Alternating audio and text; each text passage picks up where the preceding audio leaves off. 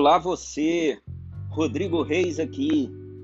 Sou psicanalista, criador do canal Cavaleiro das Letras. Peço a você que me segue nas minhas redes sociais. Eu produzo meu canal no Instagram, no Facebook, no YouTube e agora aqui em formato podcast para você também poder ouvir o nosso material, as nossas informações o nosso conteúdo sobre psicanálise, literatura, ciências, tecnologia, o futuro do trabalho, o trabalho do futuro e sobre psicologia e sofrimento psíquico. Hoje nós vamos falar sobre o tema suicídio e psicanálise, do sofrimento ao ato. Esse podcast é baseado numa live que eu fiz para o Centro de Valorização da Vida uma campanha do Setembro Amarelo e foi uma live que eu tive um retorno muito grande, né? É, muitas pessoas me procuraram querendo saber informações sobre o tema, né? Querendo conhecer um pouco mais sobre depressão e por ser um tema extremamente atual, muito recorrente, eu resolvi gravar esse podcast para ter mais conteúdo sobre esse tema tão importante é, em várias outras mídias, né? Então fica aqui com a gente e vamos começar agora o nosso podcast.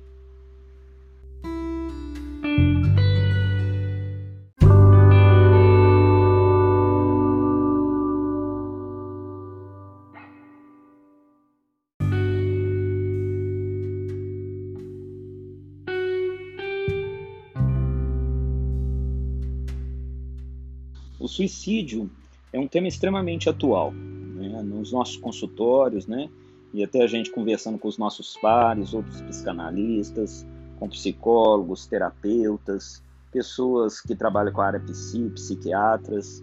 É, o tema do suicídio é um, um, tema extremamente recorrente na atualidade.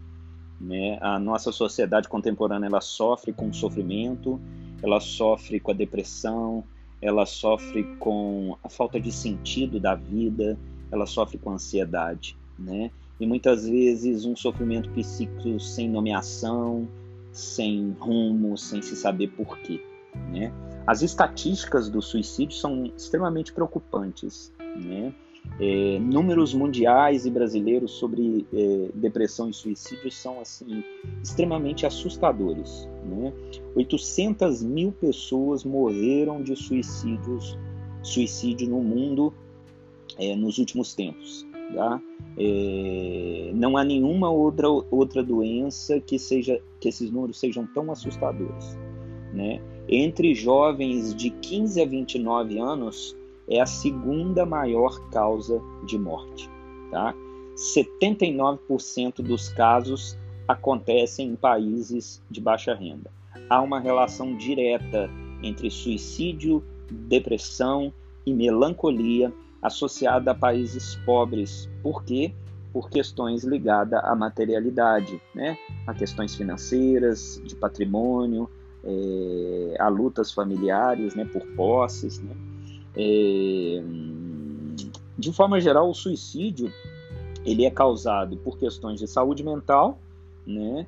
É, por questões químicas, né? por dependência química, medicação, por, por causas como a depressão, como a melancolia, né, por questões financeiras, por questões passionais e, por último, mas não menos importante, que tem ficado muito comum, por questões de doenças crônicas, né, que a gente nomeia de eutanásia. Tá? É, em 2016, o Brasil foi o único país do mundo que teve um aumento de 7% na taxa de suicídio. Nesse mesmo ano, o mundo teve uma queda, uma queda de 9,8% no número de suicídio. Ou seja, é, os nossos números no Brasil de suicídio já eram assustadores e desde 2016 eles não param de crescer. Tá? Em 2018, a cada 40 segundos morreu uma pessoa, uma pessoa se suicidando no Brasil. Tá? É, não sei se é claro para todo mundo, na maior, é, a maioria das pessoas que tentam suicídio são homens, tá? Os homens se suicidam mais do que as mulheres. Por quê? Porque a principal causa do suicídio são questões financeiras e quem geralmente é, não sabe lidar, por exemplo, com a perda de um emprego, né, com uma dificuldade financeira, o endividamento é o homem. Tá? O homem tem mais dificuldade para lidar com isso. As estatísticas mostram isso. Sem contar a sociedade machista, né, que diz que quem tem que sustentar uma casa é o homem. Né? É, Acredita-se que algo em torno de 10% da população mundial tem ou teve algum episódio depressivo por mais de três meses. Tá? É, é um número assustador. Ou seja, todo mundo no mundo ou tem, ou teve, ou vai ter, ou conhece alguém que tem com episódios de depressão, tá? Estima-se hoje, tá, em dados estatísticos da OMS, que algo próximo de 20% dos afastamentos de trabalho são baseados na depressão, tem como causas a depressão, né? Então o que a gente vive é uma epidemia silenciosa que o mercado de trabalho e o capitalismo querem silenciar, é, chamada depressão. E como é, um efeito colateral, uma das causas seria o suicídio.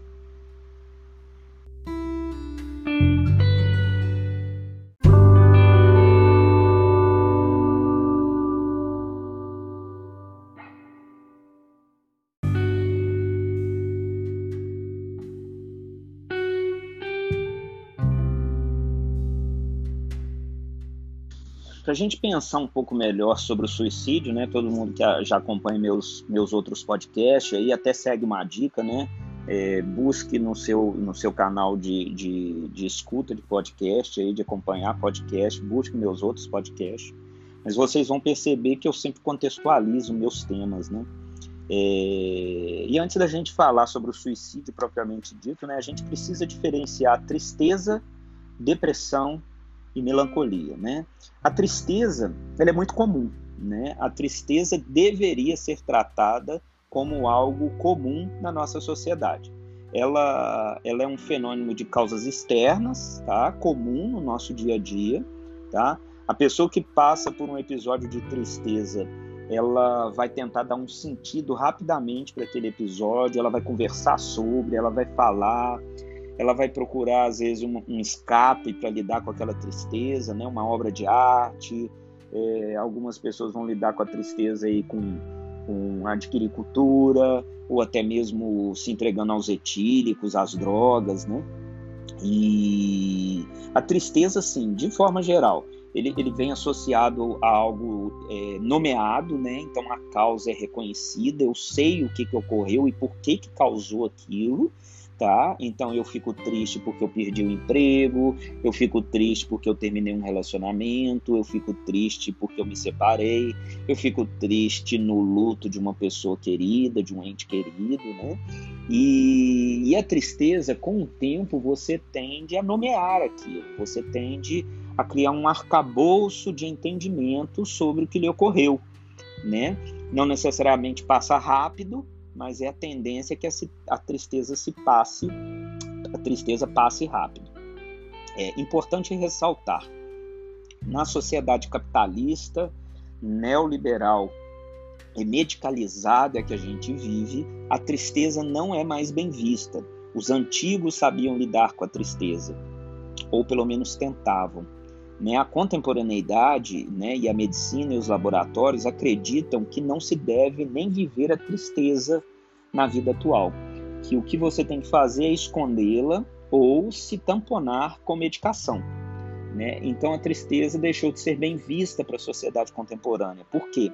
Porque o sujeito triste, né, que está elaborando aquele processo dele, é um sujeito que não vai produzir igual se ele tivesse numa situação dita normal, né? Então você medicaliza esse sujeito, você tampona essa tristeza para que ele possa voltar à produtividade o mais rápido possível, tá? Onde que entra a depressão? A depressão, que vai diferenciar a depressão da tristeza, o sujeito na depressão ele não tem condições de nomear a causa da sua depressão. Você pergunta para o sujeito depressivo o que, que causou, de onde surgiu, ele não sabe lhe dizer. Às vezes ele até associa a um fato em si, Mas se você aprofunda aquela conversa, ele não consegue aprofundar. Ele tem dificuldade de nomear o que, que ele está vivendo, ele tem dificuldade de compreensão do que ele está vivendo, e ele fica com dificuldade de seguir a vida. Ele fica esvaziado de sentido. Tá? Essa é a grande questão da depressão. E ao contrário da tristeza, a depressão sim, ela vai estar tá num processo maior de patologia, tá? O ato depressivo, depois eu vou falar mais sobre isso nesse podcast. O ato depressivo é um ato revolucionário. O depressivo bate no peito e fala: não, eu não aceito mais a vida que eu estou vivendo. Não, para mim não dá. Essa vida que eu estou vivendo eu não aceito. Eu não sei porquê, mas eu não a quero. E aí se forma o processo depressivo. Né? É o depressivo, ele é um sintoma da modernidade, tá? É comum a dificuldade do depressivo de criar uma, uma narrativa da própria vida, né? Então o depressivo vai ser, é, primeiro ele vai buscar geralmente ajuda no médico, no, no, no psiquiatra, ele vai ser tamponado de medicação, depois com os anos é, é, no curto prazo ele até melhora, mas no longo prazo ele não consegue melhorar dessa depressão, o problema vai continuando, o, o problema vai prosseguindo, vai seguindo, é, e aí até que ele chega na área psi, sobretudo no psicanalista, e aí ele vai ter uma dificuldade enorme de dizer sobre o que ele está vivendo, né? É, a melancolia é, de todos ela tem uma descrição um pouco mais complicada. Contudo, é, a depressão ela é uma patologia criada pela contemporaneidade, né? De nomeação médica. A melancolia não. A melancolia ela já tem uma descrição filosófica antiga.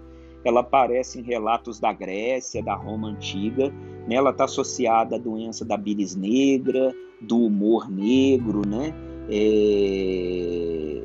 Possivelmente, né? Alguns teóricos vão falar que a melancolia está na psicose, outros vão discordar um pouco disso, mas enfim, de forma geral, o melancólico ele vai viver um luto total da vida, né, um esvaziamento, né, é, sendo qual a diferença do, do, do, do, do melancólico para o depressivo? O, depressivo ele vai acreditar que ele é, não vale nada, tá? É, perdão, que o mundo não vale nada, que o mundo é sem sentido e por isso ele não consegue achar o sentido dele. O melancólico vai acreditar que ele não vale nada que ele não tem sentido nenhum para viver, que se ele morresse, ele não faria falta para ninguém, né? Então é nesse ponto que acontece o suicídio. Não que todo mundo que, suicida, que su se suicida é um melancólico, mas esse é o ponto, né? Então é, o melancólico ele, ele vê a realidade como ela é, sem fantasias, sem alienações, sem mentiras, sem subterfúgios. E como a realidade é muito difícil, é muito pesada, é muito crua, o melancólico adoece.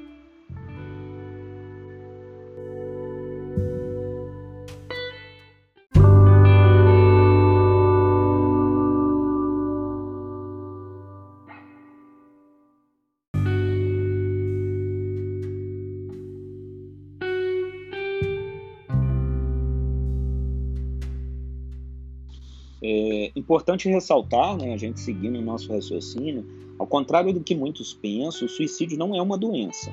Tá? O suicídio é o sintoma de que algo não está bom. Tá? O suicídio, é, apesar dos preconceitos que ele gera, ele não é uma opção de vida. Tá? Não é um desejar a morte. Tá? O suicídio é uma falta de opção, na sua grande maioria. Tá? É, não tem essa, o suicídio é um ato de covardia, é um ato de egoísmo, não. O suicídio é uma falta de opção. A maioria das vezes, aí sobretudo o depressivo melancólico, ele vai se suicidar por uma falta de opção. Ele não deu conta da realidade que ele está vivendo, desse esvaziamento de valor, de sentido de viver, de desejo, é, de gana, né? E esse sujeito esvaziado de sentido simbólico, ele vai no suicídio por falta de opção, porque ele não tem mais nada para fazer, ele já tentou de tudo, tá? É, o suicida ele vai ter um, uma vontade de tirar a dor que está aniquilando ele, que está acabando com ele, né? É a dor de cada um, é a dor do um a um, individual. Ninguém sabe como é, só quem vive, tá? É... O suicida ele tem um desejo de viver de uma outra forma. Eu me arriscaria a dizer dessa forma frente às coisas que eu li. Tá? É um desejo de viver de outra forma. Né? Suicídio raramente é impulso. Geralmente quem age com impulso é a pessoa que não quer se suicidar e se suicida por um erro de cálculo. Né? Muitas pessoas, por exemplo, não imaginam que 10 aspirinas podem matar. Aí elas tomam e acabam de fato tirando a sua vida, mas foi sem querer. Foi por um erro de cálculo. O suicida mesmo, verdadeiro, aquele que tem é, o sentimento do, do suicídio como uma, um caminho que ele quer seguir, é, geralmente ele pensa muito antes. Né? Ele vai pensar sobre esse percurso que ele está tomando né? O suicídio para ele vai ser o fim de um sofrimento. Então, aquela história, por exemplo, que a mídia não deve divulgar o suicídio, ela tem sentido em partes. Divulgar o suicídio pelo suicídio, né? Sujeito pulou do prédio e passa aquela mensagem no, né, num jornal da TV. Esse, esse é complicado. Esse, esse, essa informação não acrescenta em nada.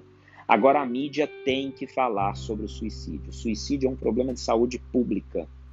Tá? Hoje é uma das maiores, dos maiores responsáveis por morte de pessoas no mundo é o suicídio.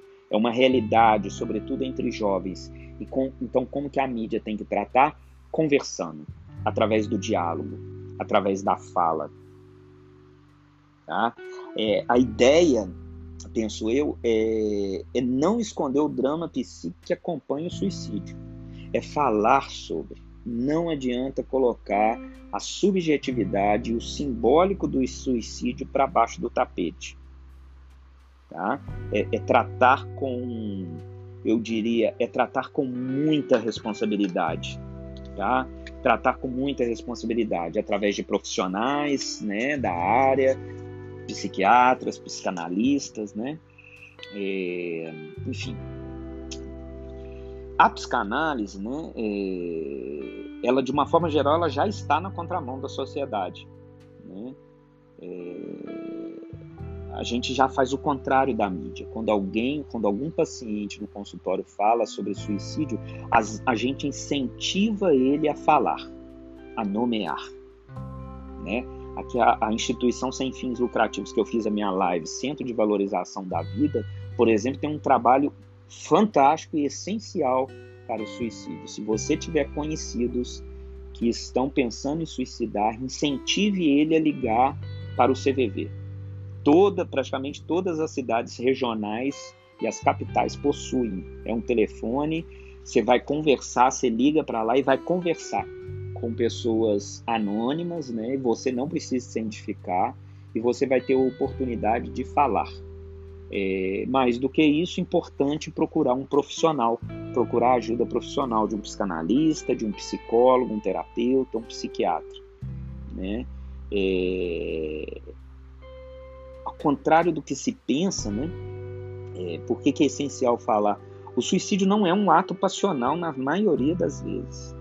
Tá? Ele é uma construção de meses, aquilo vai se construindo, o, o suicida vai se formando. Tá? Ele é um encurtamento do valor simbólico da vida do sujeito. Tá? É, há um peso da vida, o depressivo, o melancólico, ele vai sentindo um, pre, um peso da vida. A vida vai ficando pesada, né? o, o, o nome que ele leva, é, o sentido simbólico que a família entranhou nesse sujeito, isso pesa para ele, isso sufoca. Então, se você conhece algum conhecido que passa por um processo de suicídio, incentive ele a falar sobre, incentive ele a procurar ajuda e, sobretudo, não julgue o seu conhecido que pensa em suicídio, não julgue. É, não é aconselhável é, você dizer para o suicida a vida é tão bela, o céu é azul, Deus é maravilhoso, olha que natureza linda, você tem tudo, você é rico, você tem um carro, você tem uma mulher, você tem um marido. Isso não adianta nada para o depressivo. Por quê? Porque o depressivo sabe disso. Isso tudo que a gente considera como valoroso na vida, o depressivo sabe disso. Ele só não consegue sentir. E quando a gente fala isso com ele, insiste isso, a gente só faz o depressivo, o suicida, é, se sentir pior do que ele já está se sentindo. Porque a nossa fala só traz mais peso em cima da não simbolização afetiva dele né?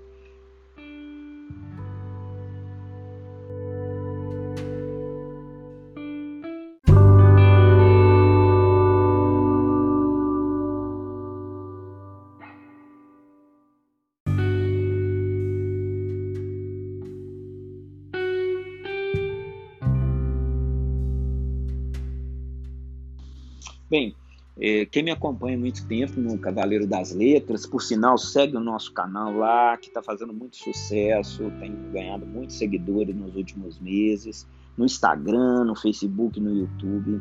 É, eu trabalho muito a questão, né, que é uma das questões que eu pesquiso muito, sobre o sofrimento psíquico. Né?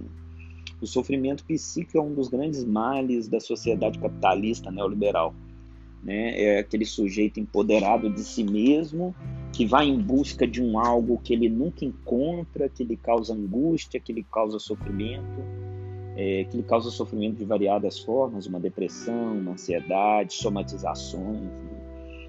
Então, assim, dessa sociedade acelerada que a gente vive, da urgência do consumo, da urgência do você pode, você consegue, né? Você não tem falhas, só falha quem é incompetente. O mundo não, o mundo permite a gente fazer tudo, basta você querer. Então, desse discurso neoliberal é, que, que, esvazia o sujeito de falta, né? ele, ele vai trazer um sujeito com dificuldade de vínculos afetivos verdadeiros, ele vai é, ligar esse sujeito a um discurso individualista, industrializado de consumo, narcísico muito forte e que vai causar um, um sofrimento psíquico muito poderoso, porque o discurso neoliberal é muito perverso. Quando o discurso neoliberal nos diz que a gente pode tudo, basta querer, né? É ele joga para cima da gente a responsabilidade dos nossos fracassos e tira do sistema todos os fracassos que são inerentes ao sistema capitalista. Né? Então, assim, há uma vivência, há uma aceleração da nossa vivência temporal, né? uma perda é, de valorização da vida, da experiência, da atenção plena, né? se é que a atenção plena é permitida, mas ali de você viver aquele momento, né? Então, assim, você sempre está angustiado porque você sempre quer algo que você não tem, por mais que você tenha. Por isso que tem aparecido muitos ricos, muito poderosos, depressivos, melancólicos, sem sentido de viver, né? A gente vive atualmente tempos de um desencantamento da vida social percebemos já, é, né, já há algum tempo, a gente está percebendo que só querer ser feliz não é o bastante. E que conquistar, comprar, adquirir bens, patrimônios não é solução para a nossa saúde mental e nem para a nossa felicidade. Né? Há uma cota da vida, de estar na vida, que é da falta que é do desamparo. E isso nenhum produto consumido por nós no capitalismo daria conta. Nenhum. Nenhum produto. Né? E a depressão, o que, que é? Né? Que eu falei mais cedo. A depressão é um ato revolucionário nesse sentido. A depressão é um cansaço de ser empreendedor de si mesmo. É um cansaço de continuar vivendo essa vida é, que a princípio se basta nas coisas externas, materiais, e que não basta. Né? O projeto neoliberal de gestão de si mesmo é a principal causa hoje do sofrimento psíquico e de patologias como a depressão na contemporaneidade. Eu não tenho a menor dúvida disso hoje. Não estamos, anotem bem isso, não estamos, está muito claro na clínica e nas nossas pesquisas, não estamos suportando um mundo mercantilizado, individualista, que não aceita o ócio e acelerado, narcísico. Nós não estamos suportando um mundo com tanta exigência de produtividade industrial, imagético, carpe diem, né? aquele do prazer momentâneo. Nós não estamos suportando isso mais. Ah, hoje eu mereço. A minha semana foi muito difícil, hoje eu mereço. E aí no final da sexta-feira me empacoto de, de, de químicos, né? de álcools, etílicos, drogas, né? é, músicas excitáveis, e no dia seguinte me encaixoto de, de remédios, de químicos legalizados para dar conta de toda essa euforia que não bastou. Né? Então, o, o Vladimir Saflata, que é um, é um filósofo da, da, da, USP, que a maioria das pessoas vão conhecer, é né? uma referência que eu estudo muito, ele vai dizer, né, é, as gerações antigas, por volta de 1970, elas viviam o drama do proibido e do permitido. Né? Eram as drogas que eram extremamente proibidas, era o sexo que só podia depois do casamento, né? eram as repressões políticas, eram as repressões sociais, sexuais, enfim. Hoje a sociedade neoliberal, sobretudo a brasileira, né? essa sociedade do Paulo Guedes que está aí, que não me deixa mentir, a gente vive a sociedade do possível versus o impossível. Só há impossibilidade para o neoliberalismo de Bolsonaro e companhia se você for incompetente. Se você for competente, você pode tudo. E aí vem a realidade e diz para a gente: não é assim. A gente não pode tudo. Nós somos seres da falta, da incompletude e do não conseguir tudo.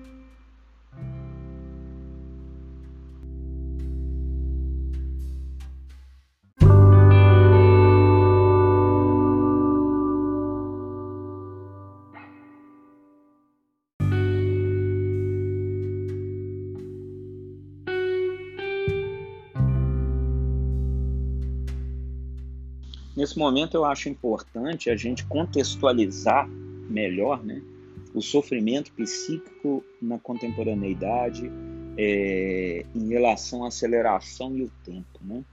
Essa ideia não é criação minha, né, eu não teria esse brilhantismo, né, aqui eu só vou discorrer a respeito. Essa ideia da Maria Rita Kell no seu livro O Tempo e o Cão, no YouTube existe um vídeo também da psicanalista da USP falando sobre.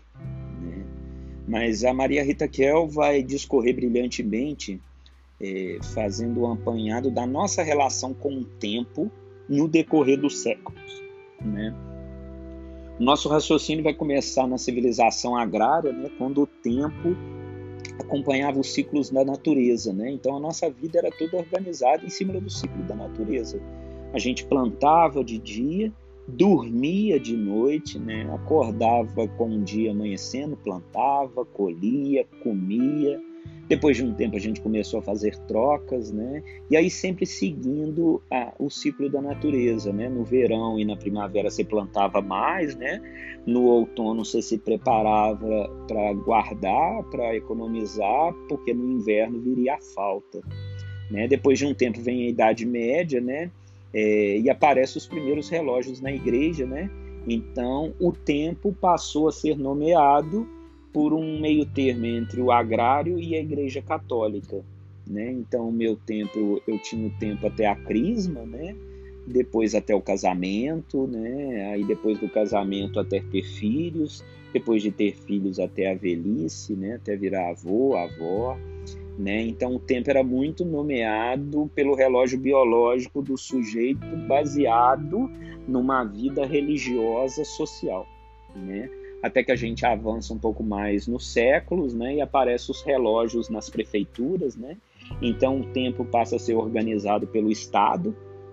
Né? O Estado passa a dizer, né? então aqui muitos aqui já vão lembrar é, da sua infância, aí, pessoas que têm mais de 40 anos, 50 anos, né? De, do relógio da rede ferroviária gritando quando dava meio-dia, quando dava cinco horas, né? do relógio é, de algumas prefeituras que, que davam as batidas, né? e isso avança junto com a Revolução Industrial, né? Então, nesse momento, o capitalismo toma conta e determina a nossa hora. Hoje observe, né, como que a sua hora do seu dia, da semana é toda organizada em cima do seu trabalho. Né? Você sai para trabalhar cedo, né? Você para para almoçar no seu momento de almoço, de descanso, volta a trabalhar, encerra o dia e por aí vai, né? O seu tempo é todo determinado, então você é produtivo enquanto você trabalha, depois você é descartável quando você aposenta e por aí vai, né? Então toda uma uma, uma nomeação, uma determinação do tempo via Revolução Industrial, via capital, né, que seria a mais-valia. Né? A bem da verdade, muitos empreendedores é, costumam dizer que eles são os grandes heróis da humanidade porque eles dão emprego para as pessoas, quando na verdade é o oposto. Né? É, nós vendemos o que temos de mais precioso para o capital lucrar, que é o nosso tempo de trabalho. Né? É, no último momento, mas não menos importante, aí sim é uma fala minha, não é da Maria Rita Kiel, a gente se depara com a digitalização das relações, né? que é o tempo das lives, dos stories, dos vídeos, né? É, dos podcasts, né? A gente passa a ser determinado pelas nossas reuniões online, né? é, enfim. Então, assim, o tempo humano ele nunca vai ser absolutamente dele e no controle dele.